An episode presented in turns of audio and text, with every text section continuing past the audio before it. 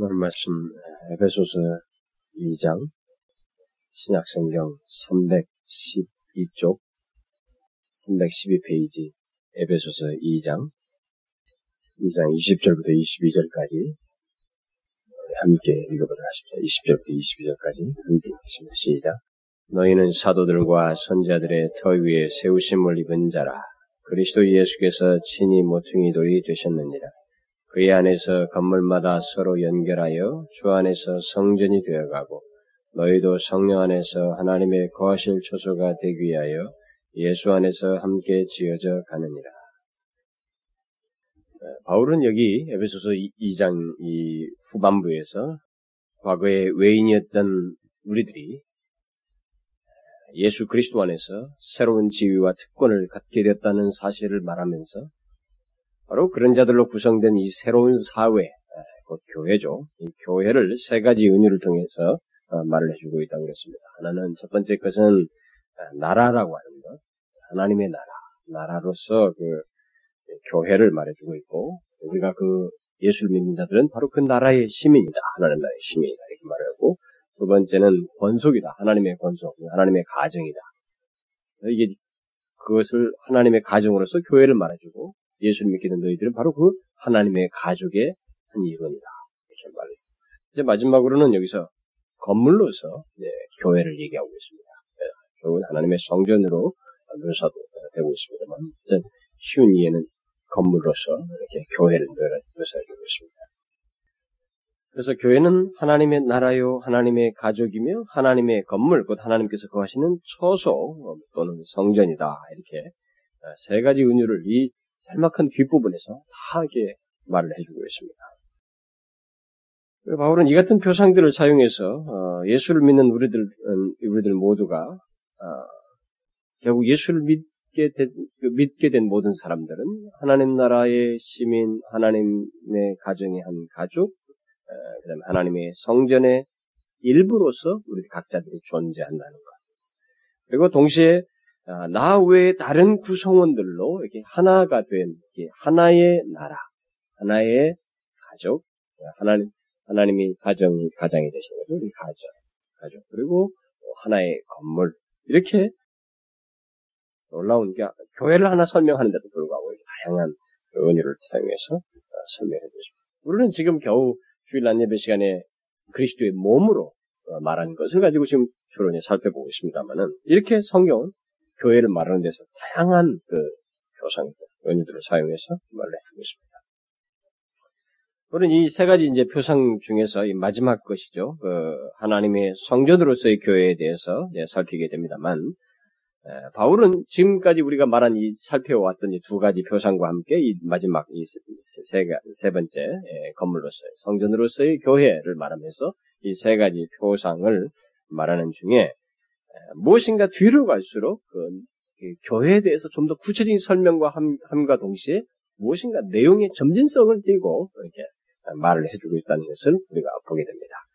그러니까 교회를 구성하는 우리 그리스도인들의 그 연합의 정도에 있어서 뭔가 이 세 가지 표상이 뒤로 갈수록 어 강도가 어? 그 연합의 정도가 더 강하게 강하고 긴밀하다고 하는 것을 나타내주고 있습니다. 나라보다는 가정이, 가정보다는 건물, 하나님의 성전이 교회 성도들 사이에 존재하는 그 관계의 친밀함과 연합에 있어서 정도가 더욱 강하다고 하는 사실.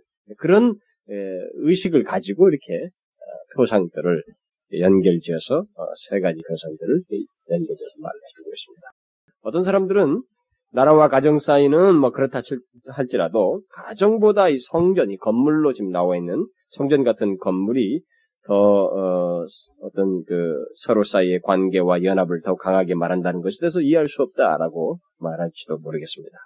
그러나 가정은 가족들 사이에 그 서로 짝을 지어서 이렇게 나눌 수도 있고 이렇게 서로 분리될 수 있는 어, 그런 것들을 이렇게 생각할 수 있지만 이 건물은 건물을 구성하고 있는 돌, 뭐 옛날로 생각하면 막 큰 건물이니까 뭐 성전 생각해 보면은 이 돌이나 뭐 오늘 보면 큰 벽돌 같은 거 생각해도 되겠습니다. 뭐 돌이나 이 벽돌들 사이에서 이 분리하다면은 건물을 지을 수가 없습니다. 큰 돌에 밑에 돌들이 몇 개만 빠져도 이 건물은 무너지게 되는 거죠. 그러니까 완, 그냥 딱 붙어 있는 서로 서로 돌 사이에 딱 붙어 있는 그런 표상을 지금 시사해 주고 있기 때문에 가정보다도 이 건물에서 더 그 어떤 연합의 정도라든가 이 친밀함의 정도를 더 강하게 말해주고 있는 것입니다. 우리가 그것을 여기서 어, 먼저 생각을 해야 됩니다.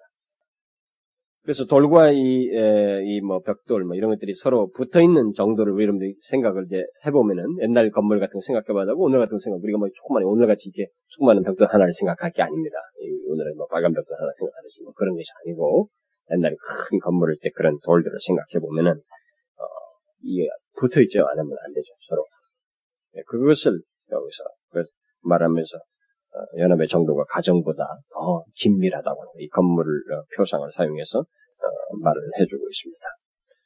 결국 교회를 한 건물로서 묘사하면서 우리 그리스도인들을 그 건물을 구성하는 하나의 돌이나 이 어떤 큰 벽돌, 벽돌로서 묘사하고 있다고 하는 것은 하나님과 함께 우리들 사이에 서로 갖는 관계가 그리스도인들 사이에 갖는 관계가 이 교회 안에서 갖는 그리스도인들 사이에 그 갖는 관계가 마치 커다란 한 집이나 성이 이 돌이나 이 벽돌이 차지하는 어, 위치와 관계처럼 아주 긴밀한 연합을 가지고 있다라고 하는 사실을 강조해주고 있습니다. 이것이 사실인 것을 이제 설명하기 위해서 바울은 어, 뒤에서 서로 연결하여 성전이 되어간다 이렇게 말해요. 서로 연결하여를 마치 이렇게 붙어 있는 게 뗄 수 없는 관계로 나중에 이제 그, 사장에 가서 우리가 이미 몇 번 인용했습니다만은 그 몸의 지체로서 서로 마디가 연결돼 있다라고 할 때 그 연결됐다는 것도 똑같은 말입니다. 여기 나오는 연결되는. 그러니까 이게 뭐 마디가 몸이 마디가 딱딱 분리돼 있어 보십시오. 이 몸이 움직여질 수 없죠. 정상적으로 그것처럼 딱 붙어 있는 그것을 말해 주는 것입니다. 여러분 가정은 이렇게 붙어 있다 이렇게 이런 의미가 아니잖아요. 하나의 구성원 개체들로서 있어 한 팀으로서 이렇게 보여지는 것인데 이 건물은 연결하여서 성전이 되어간다 이렇게 말해주고 있습니다. 그래서 너희도 성령 안에서 하나님이 거하실 처소가 되기 위하여 예수 안에서 함께 지어져 간다 이렇게. 그래서 여기서 바울은 이 지어져 가는 건물을 앞에서 말한 나라나 가정과는 달리 아예 하나님이 거하실 처소라는 의미에서 더 내용의 강도를 더 해주고 있습니다. 여러분 나라 안에서 이 시민과 왕의 관계를 한번 생각해 보십시오. 또 시민과 시민 사이 생각해 보십시오. 우리가 한 나라 안에서 시민과 시민 사이 관계를 한번 생각해 보십시오. 또 상당히 거리감이 있죠. 그리고 시민으로서 한 백성이 그 에, 왕을 아련한다고 한번 생각해 보십시오. 그런 관계. 그러면 아무래도 좀 거리감이 있어요. 그러나 가정을 한번 생각해 보세요. 가정 안에서는 아버지와 가족들 사이, 그리고 가족과 가, 가족들 사이 사이 서로 관계를 한번 생각해 보세요. 그래도 더 나라보다는 훨씬 친밀하고 자연스럽죠. 그렇지만 이 개체들이 있죠. 그런데 여기 건물을 보십시오. 이 건물은 붙어 있습니다. 그리고 하나님이 어디에요? 그 안에 거하시는 거예요. 바울은요. 여러분들 우리가 바울의 서신들 가만히 보면요. 이 단어 사용하는 거 보면은 아, 정말 신기합니다. 그 용 하나 선 확실히 그 하나님께서 그 영감하, 성령께서 영감하셨기 때문에 그게 가능한 일이겠는데, 그 모든 것에 있어서 우리가 몰라서 그렇지, 뭐 그런 것을 해박하게 그 참 살폈던 사람들도 이 바울이 그 당시 그렇게 성령이 사로잡혀서 쓴 글, 또 서신도 탁월하지만 뭐 그것을 보는 것도 사실 성령의 도우심이 없이 못 봐요. 뭐 읽는다고 해서 어, 그 말이에요?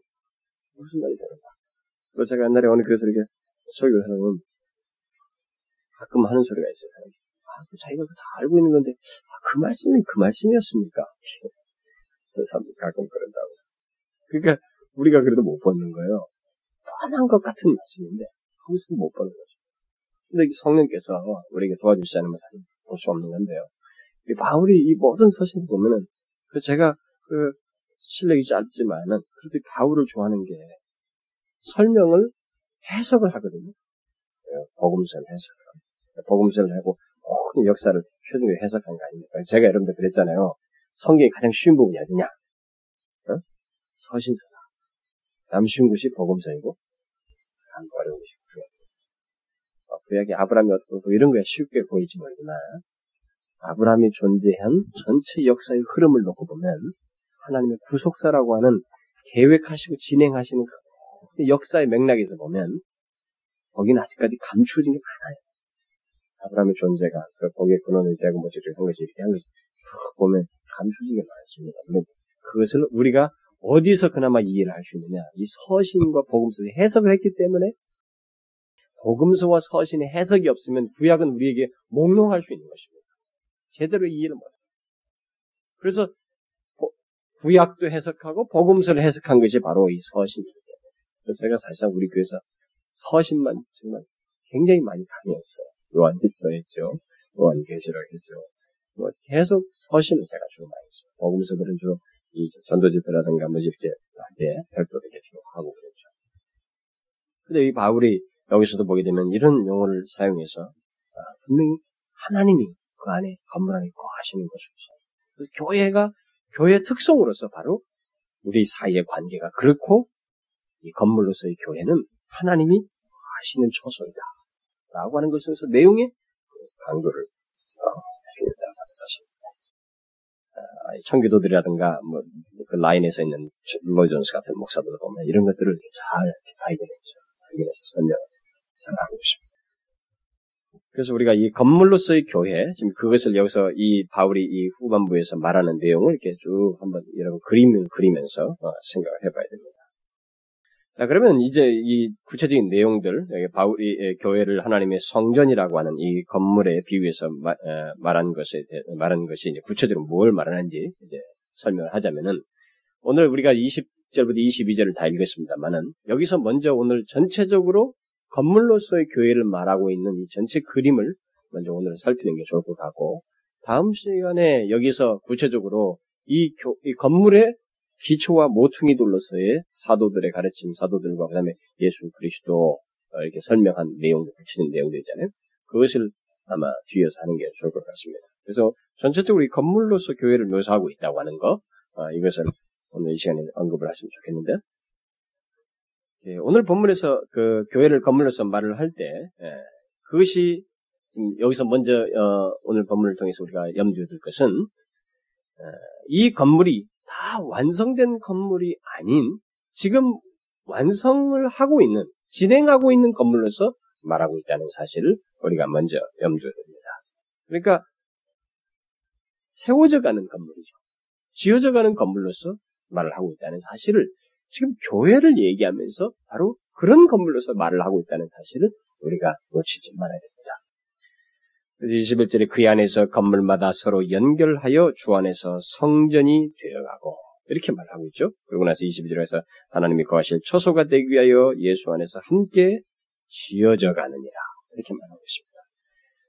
바울은 마치 큰 건물이 지금 지어져 가고 있는 듯이 그 교회가 지금 그렇게 세워져 가고 있다는 사실을 여기서 말해주고 있습니다. 우리가 이 세상 역사를 바라볼 때 바로 한 가지 바울이 여기서 제시해주고 있는 한 가지 중요한 사실이 있습니다. 이 세상의 역사는 그냥 지금 흘러가고 있는 게 아니라는 것입니다. 이 세상의 역사의 흐름 속에서 엄청나게 중요한 일이 한 가지 진행되고 있다는 것입니다. 그것은 우리가 이미 일장에서 보았습니다만은 하나님께서 그 뜻의 비밀을 우리에게 알리셨으니 곧 그 기쁘심을 따라서 그리스도 안에서 때가 찬 경륜을 위하여 예정하신 것이다. 그래서 하늘에 있는 것이나 땅에 있는 것이나 다 그리스도 안에서 통일되게 하려고 하는 바로 그 내용이 있었어요. 그게 창세전부터 주님께서 마음에 품으셨고 드러내시는 건데 거기에는 바로 이 교회입니다. 교회를 세우는 건데 그 교회를 얘기할 때는 물론 각 세대 세대 세대마다 들어오는 그리스도인들을 포함하는 것이기 때문에 구원의 역사를 같이 포함하는 것이죠. 바로 이 내용인데 역사라가 지금 어떻게 흘러가고 있냐. 역사가 바로 그것을 하나님께서 갖추신 그 비밀을, 비밀이었던 그 교회를 세우시는, 이루어 가시는, 지어져 가시는 그 역사로서 하나님께서 이 역사를 지금 진행하고 계시다라는 것입니다. 그래서 우리가 사는 이 역사는 단순 역사가 아닌 것입니다. 이 세상의 역사들이 아무리 역사가 무슨 전쟁과 무슨 우리가 어떤 나라가 들어서고 흥망성쇠하고 역사는 뭐 직선이다, 어? 곡선이다, 뭐 어떻게 간다, 뭐 이렇게 막 해석들을 하지만은 사실 우리도 인간들이 사는 이 사건들과 행해지는 인간의 이런 것을 통해서 뭐가 뭐, 어, 표면상으로 드러난 것만을 가지고 얘기할 뿐이지, 이것에 이미 감추어져 있던 역사가 진행되는 감추어진 내용, 그리고 그것이 감추어진 내용들이 드러나면서 아직도 계속 그것을 펼쳐나가고 있다고 하는 이 엄청난 성경 속에 감추어져 있는 역사의 진행 속 중요한 내용에 대해서는 우리가 아는 바가 없습니다. 이 세상 역사들은. 알지 못하죠. 근데 바울이 오늘 성경은 우리에게 그 말하는 것입니다. 이 역사 속에서 한 가지 중요한 일이 진행되고 있네. 바로 그것은 뭐냐? 교회가 세워져 가고 있다는 것입니다. 건물이 지어져 가듯이 교회가 세워져 간다는 것입니다. 건물이 완성될 때가 마지막이죠, 사실은. 이 세상의 종말이 되는 것이죠. 그리고 우리들의 구원의, 구원의 완성이 되는 것입니다. 그래서 우리가 놓치지 말아야 될 것입니다. 우리가 사는 이 세상에 있어서 우리가 계시록을 통해서도 배우고 있습니다만은 이 세상의 역사는 절대로 그냥 흘러가지 않습니다. 세상 사람들의 눈에는 그렇게 보일 수 있겠습니다만은 우리 그리스도인들에게 있어서 이 세상 역사는 인간이 타락한 이래로부터 하나님께서 감추인 그 비밀이죠. 그 비밀을 두시고 진행을 해오셨고 그것을 마침내 이 예수 그리스도가 이 땅에 오셨을 때 그것을 공개하셔 드러내셔서 바로 이 교회, 교회를 세우시는 하나님의 신비한 계획인 이 교회를 세우는 거죠. 이게 건물이죠. 여기서는 건물로 묘사인데 하나의 건물과 같은 이 교회를 세우신다는 것입니다. 지금까지 세워오고 계세요. 지금도. 우리는 정말 그걸 놓고 보면은 굉장히 많은 세월이 흘렀죠. 2000년이라는 세월이 지났습니다. 그래서 우리가 역사 속에서 바로 그런 진행되어져 가고 있는 이, 이 사실, 하나님께서 행하고 계시고 있는 이 교회를 세워가지고 있는 이 사실을 우리가 염두에 둡니다. 그래서 하나님은 그 일을 장세전부터 마음에 두시고 계획하시고 진행하시는 설계자이시고 진행자이셔요. 그래서 우리가 이미 1장에 살필 때 전반부 3절부터 14절까지 그 내용이 엄청난 내용이었죠. 음, 아, 사실 저는 이 에베소서 전체의 내용 중에서 가장 글쎄 뭐 어디라고 사실 말을 할 수가 없지만 그래도 그 3절부터 14절이 저는 가장 감격스러운 최고의 내용이었다고 생각합니다. 아, 그때 강의할 때 조금 역부족이었을지 모르지만 충분치는 못했을지 모르지만 그 내용상으로 보면 3절부터 그 14절은 정말 엄청난 거예요. 물론 2장에 들어와서 하나님께서 값없주시는 은혜에 대해서 막 했잖아요. 우리 구원이 선물이라고 하는 그 내용도 좋지만은 그것의 그 그런 구체적인 설명들이고 전체적인 막 엄청난 내용이 거의 감춰져요. 성부, 성자, 성령께서 가지신 상세하신 그 계획, 그 진행하시기 전 그 내용들을 갖다가 망라해 준 그거 있잖아요. 그게 아마 최고의 내용이에요. 아마 신구약을 망라했을 때부터 참 그, 조금만 이렇게 응축되어 있는 어, 한 부분을 뽑으라면 거기를 뽑을 수 있을 정도로 하나님께서 그렇게 장세전부터 우리에게는 비밀로 여겨졌던 그 구원의 계획이죠. 교회를 세우심으로 구원을 이루시는 그 계획을 두시고 그것을 예수 그리스도 오시면서 구체로 드러내시고 그 일을 지금까지 진행하고 있다는 사실. 그래서 결국 이 세상의 역사 속에서 어, 진행하고 있는 가장 중요한 일이 있다면 결국 이거예요. 교회가 세워져 가고 있다는 거죠.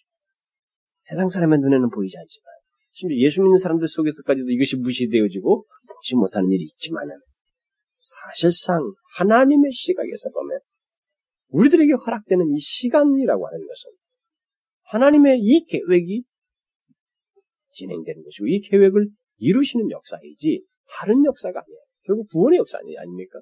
교회를 세운다는 것은 뭡니까? 구원받는 자들을 하나씩 불러서 그들을 이루러 간다는 것이기 때문에 구원의 역사이거든요. 그런 면에서 하나님의 시각에서 가장 중요한 것은 이겁니다. 이것이 진행됩니다는 사실. 우리가 그걸 잊지 말아요. 우리가 사는 이 세대 속에서 엄청난 일이 진행되고 있다는 것입니다. 하나님의 영, 영원한 건축자이신 그 하나님께서 이 한 건물을, 건물 같은 교회를 지금 세워가고 계신다는 것입니다. 그래서 우리가 지금 사는 이 역사, 우리가 사는 이 역사는 그냥 흘러가지 않냐고 엄청난 일이 벌어지고 있다. 끝이 끝이 있는 역사이겠지만 그, 그 역사가 지금 중대한 그 역사가 진행되고 있다. 그래서 하나님은 이 부분에 있어서 우리가 나중에 가서 다 보겠습니다만 그리스도의 몸으로 건물로 뭐 가족으로 나라로 비유한 그렇게 말로 한 어, 교회 그 실체로 우리가 최종적으로 다 보게 되겠습니다만 완성될 하나님 나라에서 그것을 이렇게 모든 세대 속에서 역사의 그 예수 그리스도를 정점에 두시고 성령의 역사를 통해서 막 사람들을 보내시고 이 사람 저 사람 세우고 사도들을 기초로 해서 막 세우는 이 모든 것이 하나님의 계획 속에서 진행되어졌던 이 전체의 장면, 전체의 그 구조를 마치 우리가 보는 것 같은 결론에 도달하게. 그런 거, 그런 거 보면은 하나님은 어, 이 교회 예, 건물로 비, 어, 말해진 이 교회를 어, 건축하시고 설계, 설계하시고 그것을 지으시는 탁월한 분이신 것을 우리가 나중에 보게 되죠. 그 거룩한 집을 짓는 데 있어서 하나님께서 사용하시는 돌과 벽돌이라고 하는 것은 물론 우리들이죠. 우리 그리스도인들을 두고 말하는 것입니다. 그래서 하나님은 지금까지 자신이 선택한 수많은 사람들을 각 세대에서 불러내서 이 여기서 말하는 건물, 여기 성전, 이 성전을 짓는데 마치 그 하나의 벽돌처럼 하나의 돌들처럼 어, 쌓으시고 있는 것입니다. 교회가 그런 식으로 해서 세워져 가고 있죠. 그래서 바울은 예배소 교회 성도들에게 너희가 바로 그 건물의 벽돌들이다. 아, 너희가 바로 그 건물에 세워진 돌들이라고 하는 맥락 속에서 말을 해주고 있는 것입니다. 만치 옛날과 같이 큰 건물, 성전과, 성전을 짓기 위해서 돌, 돌들을 이 짓는 사람들이 아무도나 하지 않잖아요. 응? 아무도나. 이, 여러분 그 균형도 맞춰야 되는 옛날 사람들 다 깎기도 하고 그러지만은 돌들을 하잖아요. 선책하듯이 돌들을 선별하여서 그 건물을 쌓듯이 당시 그리스도인들을 두고 바울이 그렇게 말하는 거죠. 너희들이 그 바로 창세로부터 하나님께서 이 건물들 짓기 위해서 선택한 그, 그 존재들이다. 이렇게 말해요. 그래서 앞에 3절부터 그 내용인데 그 근거로서 얘기해 주는 일단. 그래서 하나님의 그 지으시는 이 건물, 성전이죠. 이, 그 교회 안에 어떤 A, B, C라고 하는 사람이 들어왔을 때, 이 사람들은 하나님께서 다 창세되네. 이 건물을 짓기 위해서 선택한 그 사람들이에요. 에베소 교회 성도들 그렇게 말하는 거죠. 이것은 우리들에게도 마찬가지인 것입니다. 지금 그리스도의 교회에 속한 자들은 하나님께서 지금 지으시는 건물에 돌들로서 이렇게 선택된 자들인 것입니다. 그리스도인들은 모두 그런 자들입니다. 하나님께서 그 영광스러운 성전을 짓기 위해서 각 세대 속에서 돌, 벽돌에 해당되는 사람들을 불러내셔서 이 건물을 쌓는 하나의 요소들로서 삼으시고.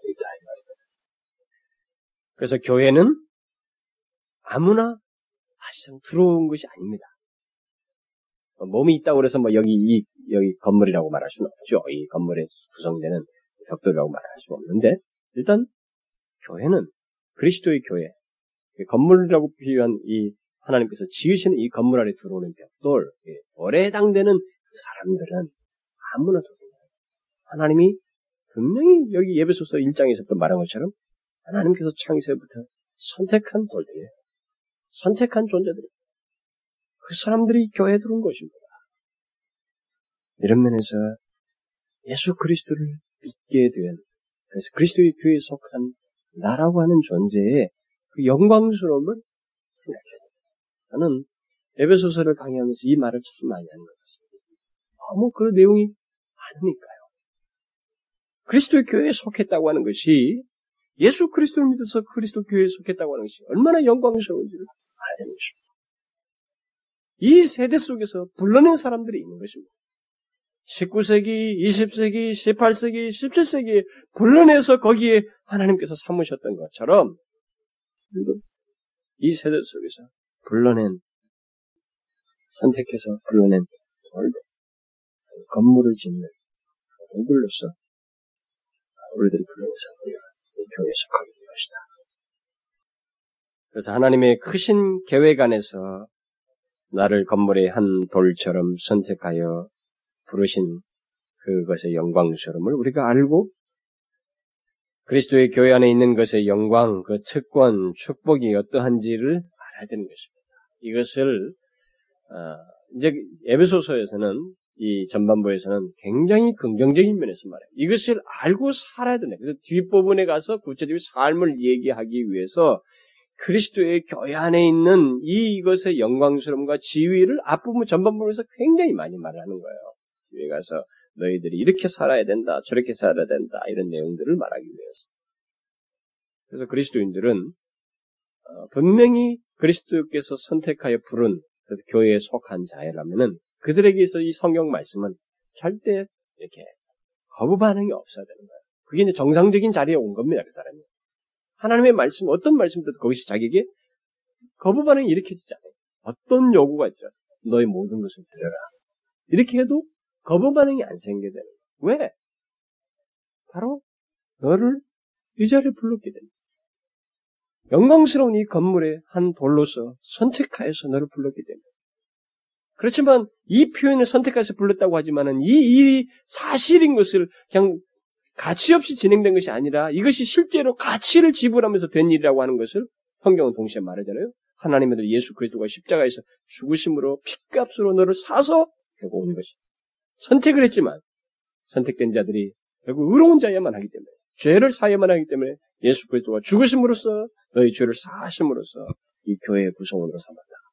이렇게 말을 하고 있기 때문에 이런 근거들, 그렇게 속한 자의 영광스러움과 그 지위의 영광스러움과 특권을 말을 하게 될 때에 성경은 먼저 이런 것을 말하고 난 다음에 뒤에 가서 얼마든지 욕을 하는 것입니다.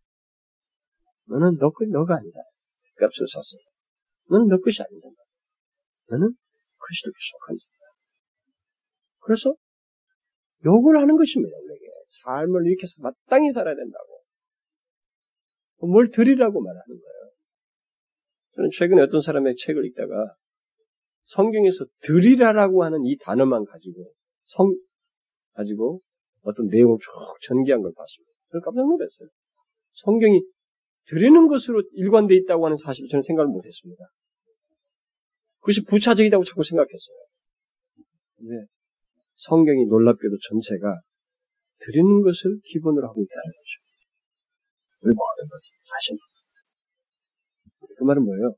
하나님 백성을 전제한 가운데서 하나님 백성들에만 해당되는 것이죠. 시간을 드리고 이 자신의 생각과 아이디어를 하나님께 드리고 이 중심을 드리고 너의 모든 찬송을 드리고 삶을 드리고 이게 그리스도의 교회에 속한 하나님께서 구원한 자에게 뒤따르는 아주 중요한 부분으로 존재한다는 거예요. 구원받은 자에게 있어서. 그래서 우리는 이런 영광스러움을 생각해야 됩니다. 각 세대에서 지금 하나님께서 진행해 오시고 있는 건물을 치유가시고 있는 이 세대 속에서 여러분과 제가 불러낸 바된 선택하여서 불러낸 그래서 여기에 건물의 한 돌로서 사용하시고 있다고 하는 이 사실의 영광스러움에 대해서 생각해야 됩니다. 이 진행되는 과정 속에서 지나쳐 버리는 세대들이 많이 있는 것입니다. 여러분 지난 세기에 20세기에도 수많은 사람들이 이 세상을 살다가 떠났습니다. 사라졌죠?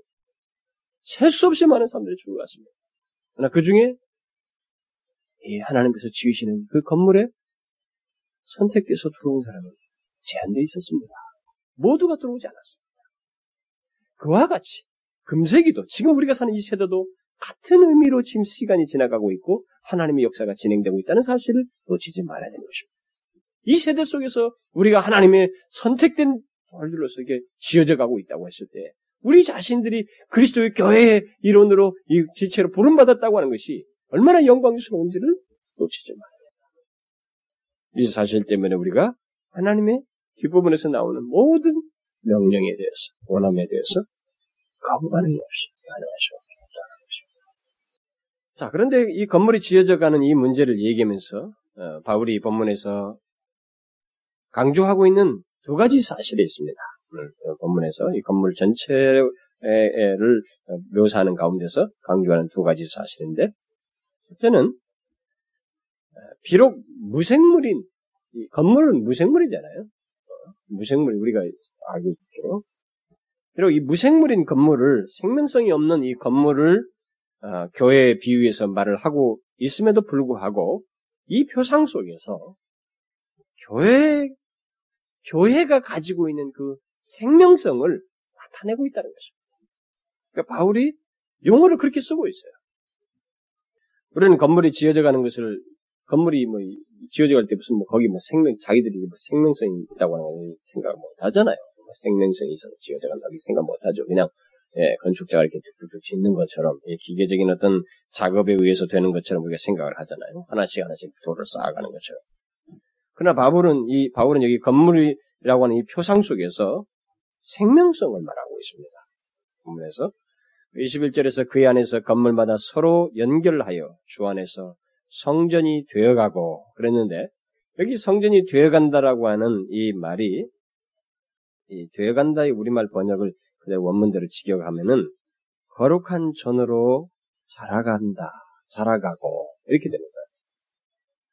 제가 그 원문들 이렇게 읽어보니까 사실 그 단어가 너무 어색해요. 자라간다는 말이 거룩한 전으로 자라간다는 말이 이게 이게 우리 국어법상으로 말, 말이 안 됩니다. 벽돌이 서로 연결해서 성전으로 자라간다는 말이 어법상으로 맞지가 않아요. 그럼에도 불구하고 바울은 이 단어를 써서 하나님께서 지으시고 있는 이 건물이 단순히 기계적으로 지어진 것이 아니고 생명이 없는 그런 건물이 아니고 교회, 교회가 가지고 있는 그 독특한 생명성을 가지고 있다고 하는 것을 피력하고 싶은 거예요. 여기다 그것을 말하고 싶은 거죠. 그것을 강조하고 싶은 거죠. 그래서 이런 단어를 건물이 자라간다는 말에 말도 안 되는 것 같은 거기에 이런 동사를 써가지고 교회의 생명성을 강조하고 있습니다. 그 생명이 있는 건물임을 하나님께서 지으시는 이 건물은 생명이 있는 건물이라고 하는 것. 우리의 경험 세계 속에서 논리적으로 성, 납득이 안 된다 할지라도 지금 하나님이 지으시는 이 건물만큼은 바로 교회인데 그 건물만큼은 생명이 있는 건물이라고 하는 사실을 우리는 이런 사실을 통해서 교회라고 하는 것이 단순한 기관이 아니라는 것을 다시 한번 여기서 보게 되는 것입니다. 하나님의 생명이 역사하는 것, 역사하는 기관. 그리스도의 생명으로 역동하는 공동체라고 하는 사실을 여기서 보게 되는 것입니다. 이것을 교회를 구성하는 어떤 개개인의 차원에서 말을 하자면은 그리스도인은 그리스도의 생명으로 사는 자요 그의 생명으로 인해서 서로 연합하여 하나를 이룬다고 하는 사실을 동시에 말을 해주고 있습니다. 교회를 말할 때 우리가 가장 기본적으로 말할 수 있는 것이 뭡니까? 바로 이 생명성입니다. 생명이에요. 그래서 교회는 기계적으로 움직이거나 기계적인 작업에 의해서 사람들이 교회 안에 들어오고 예를 들어서 뭐 그 부흥사들이라든가 무슨 누가 옆에 때 자, 이렇게 이렇게 하면 예수 믿, 어, 구원받습니다. 교회 안에 들어올 수 있습니다. 네, 교회 안에 들어오시는 거죠. 이렇게 하면 구원받습니다. 당신은 하나님의 백성이면 천국 있습니다. 이렇게 해서 어떤 기계적인 작업에 의해서 들어오시는 것이 아니에요. 그런 것을 우리가 이런 데서도 명확하게 배워야 돼요. 교회는 생명성. 그래서 차스 피니 같이 그런 음, 그런 마인드를 가지고 있는 사람들이 인위적으로 어, 기계적인 작업에 서 교회에 들어 사람들이 들어올 수 있는 것처럼 이렇게 말을 하는 것은 맞지가 성경에 일치가 되지 않습니다.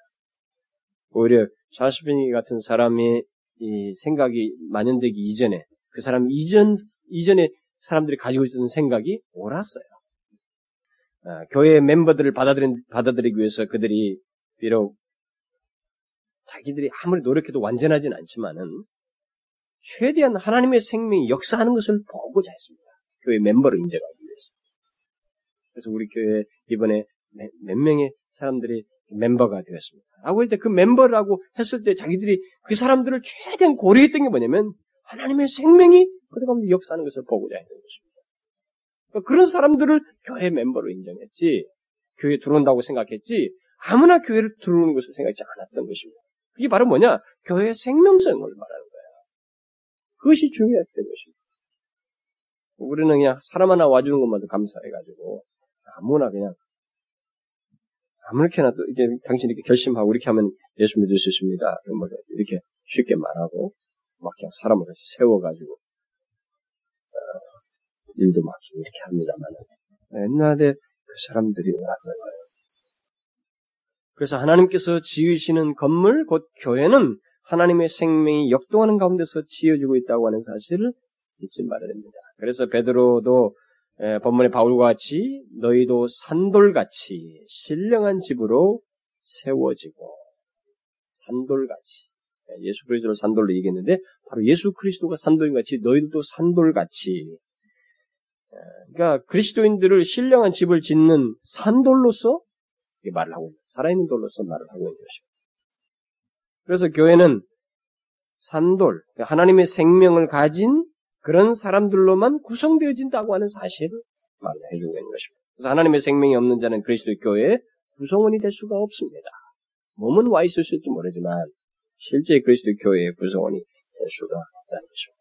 이것을 여기서도 말을 하고 있고 또 한 가지 바울이 본문에서 하나님께서 지으시는 건물로서의 교회를 말하면서 강조하고 있는 사실은 교회를 그 자라나는 건물, 그 생명 있는 건물이라고 말할 뿐만 아니라 어, 직역을 하게 되면은 본문들이 되면 거룩한 전, 그 건물을 거룩한 전으로 말을 하고 있다는 것입니다.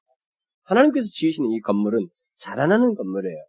생명이 있는 건물이지만 동시에 거룩한 전, 여기 성전이라고 딱 병, 짧게 번역했습니다만은 수식어가 분명히 있습니다. 원문에 보면 거룩한 전으로 지어져 간다 이렇게 말을 하고 있습니다.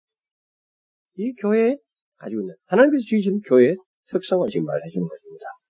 그러니까 하나님께서 지으신 이 건물은 거룩한 전입니다. 오늘 제가 오전에도 언급을 했습니다만 하나님께서 지으시는 이 건물은 곧 교회는 거룩을 특성으로 하고 있습니다. 여기서도 바울이 분명하게 강조하고 있습니다. 제가 오늘은 왜 이런 본문을 택하지 않고 베드로서의 아까 뭐 산도 그것도 있는데도 그 택하지 않고 골로새서 했냐면은 두 가지 국면을 이렇게 명확하게 말을 같이 엮어서 해줘야 되기 때문에 제가 본문을 택한 거예요. 근데 오늘 본문에서도 여기서도 분명히 얘기하고 있습니다. 하나님이 지으시는 건물은 특성이 거룩한 이 거룩이 교회의 본질적인 속성이에요. 그래서 바울은 오늘 본문에서 이 하나님께서 지으시는 건물, 이 교회를 말하면서 이 건물에 대한 특성에 대해서 아무런 얘기를 안 하고 있습니다. 다른 설명을 일치하지 않고 있어요. 오직 한 가지 수식어만을 붙이고 있습니다. 사이즈가 어떠냐고, 얼마나 아름다운 이런 건 얘기도 안 하고 있다. 오직 한 가지만 뭐예요?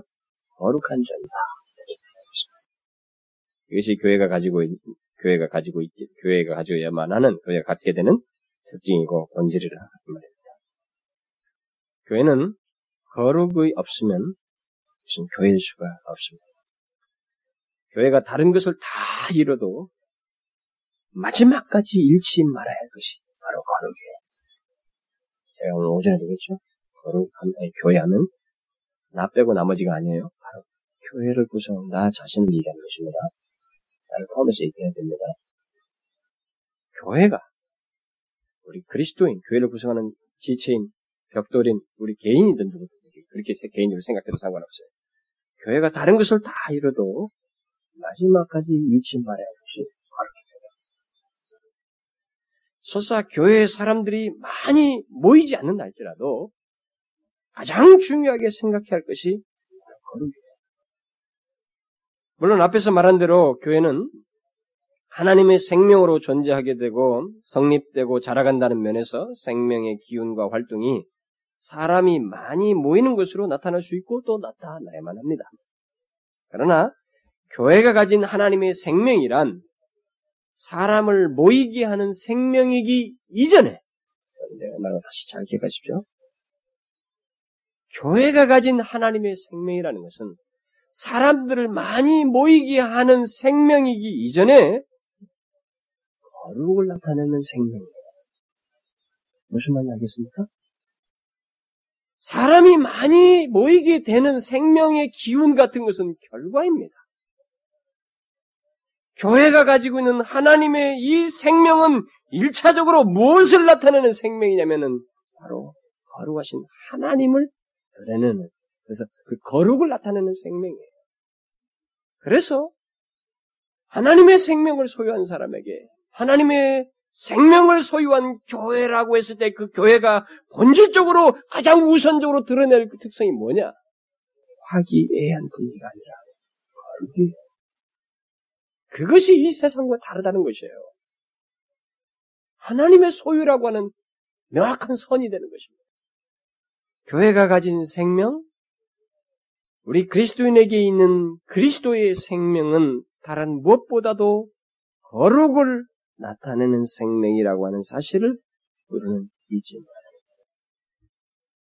그리스도의 생명을 소유한 자가 거룩을 이루지 못한다면 버전에도 제가 언급을 했습니다만 그는 사실상 모든 것을 이루지 못합니다. 아시겠어요? 그리스도의 생명을 소유했다고 하면서 그가 거룩을 이루지 못하고 있다면 사실상 모든 것을 이루지 못하는 것입니다. 아무것도 이루지 못하고 있는 거예요. 우리들의 교회가 거룩을 포기하면, 교회가 거룩을 포기하면, 교회의 지체들인 우리들이 거룩을 포기하면, 사실상 모든 것을 포기하는 것이 되는 것입니다. 오늘날 교회들이 거룩을 포기하고 있습니다. 오늘날 예수를 믿는다고 하는 사람들이 거룩을 포기하고 있어요. 그게 무엇을 의미하는지를 잘 알아야 됩니다. 그것은 모든 것을 포기한 것입니다. 그리스도인으로서의 모든 것을 포기한 것이며 교회로서의 모든 것을 포기한 것입니다. 아시겠습니까? 교회는 하나님이 거하시는 거룩한 처소입니다. 이것을 성경은 개인적으로 말해서 그리스도인은 하나님, 성령께서 거하시는 전이다. 그만큼 그리스도인에게 있어서, 교회에게 있어서 거룩은 거룩지 못하는 것은 만일 교회가 권면을 할 때, 하나님의 말씀과 있는 가운데서 하나님의 말씀을 우리에게 거룩지 못하는 것을 권면할 때, 우리는 그것을 싫어하면 안 돼요. 왜냐면 그게 중요하니까. 그게 교회에 있어서 그리스도인에서 중요한 것입니다. 그래서 회개라고 하는 맥락도 바로 이겁니다. 그리스도의 생명으로 있는 교회, 그리스도인들에게 죄가 있는 것이 아니라 오히려 거룩이 두드려야 되는데 거기에 죄가 있는 것으로 인해서 회개라고 말하는 것이기 때문에 거기에 대해서 거부 반응이 없이 이렇게 하는 것입니다. 거룩은 우리가 거룩한 건물에 속한 자요. 거룩한 교회의 지체로서 존재하고 있다고 하는 것을 나타내는 가장 본질적인 특성입니다.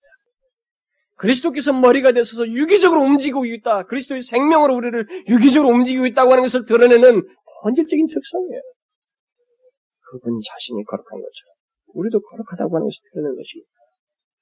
본질적인 특성인 것입니다. 그런데 이것이 없다. 그건 다 없는 거예요. 사람들이 이걸 우습게 그래서 오늘날 교회는 큰 것을 포기하고 있습니다. 아주 지엽적인 것을 포기하고 있는 것이 아니라 큰 건물과 많은 수를 얻는 대신에 본질적인 것을 포기하고 있어요. 오늘 예수를 믿는다고 하는 사람들도 본질적인 것을 포기하고 있습니다. 그들이 천국을 얻겠다고 천국을 얻겠다고 말을 하지만은 사실상 가장 중요한 것을 성실하고 있습니다. 버리고 있어요. 거룩을 포기하고 있는 것입니다. 자신의 삶 속에서 예수를 믿는다고 하는 자신의 삶 속에서 구원의 생명을 소유하고 있다고 하는 자신의 모습 속에서 거룩이 드러나지 않냐고 오히려 죄악과 하나님을 대적하는 것이 있는 것에 대해서 이것이 얼마나 처절한 것인지를 알아야 되는 것입니다. 무서운 것입니다. 큰 것을 상실하고 있습니다. 최고의 것을 상실하고 있다는 것을 알아야 되는 것입니다. 오늘날 이 세대가 이것을 모르고 있습니다. 예수 믿는 사람들이 너무나 이 부분을 과소하게 다루고 있어요. 우리가 거룩할 곧 그리스도의 생명이 우리 안에서 역사하여 거룩함을 충만하게 때, 그럼 어떤 일이 나는 줄 아십니까? 우리가 소위 기대하는, 필요로 하는 역사, 우리들이 원하는 것, 우리에게 정작 있어야 할 것에 대해서 하나님께서 허락하셔요. 기쁨으로 하시고 싶어 합니다. 막 원사하고 싶어 합니다. 하나님이 좋아서 하고 싶어요. 무엇인가 그를 위해서 최선을 다하고 싶은 하나님의 열심을 보이는 것입니다. 그만큼 거룩고 하나님은 친밀한 것입니다. 하나님의 생명으로 우리를 거룩하게 될 때, 그것이 충만하게 될 때, 하나님은 공동체적이든 개인적이든 우리에게 부으셔요. 무엇인가 하나님이 원하신 것을 주시는 것입니다. 그래서 로존스 목사가 본문을 강의하는 중에 참 이런 얘기를 했어요. 성결부터 시작하고 그 다음에 술을 증가하십시오. 그러나 만약 여러분이 성결이 없이 술을 늘리는 데 노력한다면 여러분은 주 안에서 전이 되지 못할 것입니다. 여러분은 커다란 조직은 가지고 있을 것이고 빛나는 사업상에 관심을 가지게 될 것입니다. 그리고 놀라운 제도를 가지게 될 것입니다. 그러나 하나님이 거하시는 곳은 아닐 것입니다. 그것이 유흥장소와 어떤 꽤 소란한, 소란한 모습이 일어나는 곳일 수 있습니다. 그러나 그것은 살아계신 하나님의 교회는 아닐 것입니다. 성별이 교회의 가장 주요한 특징이 교회에만 합니다. 우리에게 있어서 하나님을 믿기 시작하면서 예수 그리스도를 믿기 시작하면서 나에게 역동되는 생명의 기운이 있잖아요. 이게 다 어디로 아십니다. 놓치지 말아요. 거룩이 거룩을 나타낼 때 하나님께 영광을 돌리게 되는 것입니다. 만약 이것을 잃어버리면 하나님께 영광을 하면 모욕이 되죠. 생명이 제대로 역사하고 있지 않다면 증거가 되는 것이고 제가 말한 것을 여러분 놓치지 마십시오. 아니, 바울이 여기서 강조하고 이 사실 우리가 놓치지 말아야 돼. 하나님께서 지으신 건물의 특성은 거룩한 점입니다. 이것이 없으면 아무것도 아닌 건물이 되어버리는 거예요. 아시겠죠? 이 건물 안에 속한 벽돌이라면, 산돌이라면, 우리가 그 안에 속해 있는 하나의 지체들이라면, 우리에게 마땅히 거룩하게 있어야 거죠. 이것을 우리가 잃어버리면, 다 잃는 것입니다. 여러분, 제가 이 말하는 이것이 얼마나 사실인지를 경험할 수 있을 겁니다. 긍정적인 경험을 하든, 부정적인 경험을 하든, 이 거룩과 관련해서 긍정적인 쪽으로 가든 부정적으로 가든 이 말이 얼마나 사실인지를 경험하게 되죠. 모든 것을 그래서 우리 교회가 여러분과 우리들이 하나님께서 우리에게 역사하시고 기운을 주시고 무엇인가 생명의 기운을 줬을 때 이것이 무엇을 통해서 나타나느냐. 이 세상과 똑같은 방식으로 사업성 있는 활동성을 드러내는 게 아니라 그것에 앞서서 거룩합니다. 하나님이 거룩하신 것처럼 우리도 거룩한 것입니다. 그거든요. 그게 교회가 교회라는 거죠. 교회가 본질적인 특성을 제대로 나타낸다고 말하는 거죠. 아시겠죠? 여러분과 저의 삶이 어때야 되는지. 정령 이 교회 건물에 돌로서 거기에 참여한 자라면 우리에게 거룩이라고 하는 특성을 반드시 가져야 됩니다. 기도합시다. 하나님 아버지, 거룩하신 하나님 아버지, 더러웠던 우리를 예수 그리스도 안에서 거룩한 자로 세워주신 하나님 아버지, 감사합니다. 아들을 십자가에 못 박으시고, 우리의 죄를 대신 지심으로, 우리를 거룩한 자로 삼으시고, 자신이 거룩한 것처럼, 이제 우리 또한 거룩한 자로서 살라고 말씀하시는 그런 영광스러운 은혜의 자리에 세워주신 하나님 감사합니다. 하나님께서 세우시는 그 영광스러운 건물 성전에 지어져가는 성전에 이 세대 이 세대 속에서 우리를 불러내시고 이미 하나님께서 이 건물에 돌로서 싸우시기 위해서 장세전부터 선택하시고 정하신 우리를 부르셔서 여기에 참여케 해주신 이 은혜에 감사드립니다. 하나님, 불러주셔서 하나님 자신과 같이 거룩하라고 우리에게 말씀하고 있어 그것이 이 건물에 속한 자의 특성이라고, 본질이라고 말씀하시고 있사오매. 오, 하나님의 거룩하신 것처럼, 거룩하신 하나님과 같이 우리 또한 거룩한 그런 특성을 모든 존재와 삶 속에서 드러내며 사는 저희들 되게 하여 주옵소서. 우리들이 더러운 죄악 가운데 머물러음으로 인해서 하나님을 거룩하신 하나님을 욕되게 하는 일이 없게 하여 주옵소서. 우리 개인과 교회가 하나님의 이 세대 속에서 거룩함을 가짐으로 인해서 구별되며 교회다운 모습을 갖게 하시고 하나님의 영광을 드러내는 일이 있게 하여 주옵소서. 하나님 감사합니다. 예수 그리스도의 이름으로 기도하옵나이다.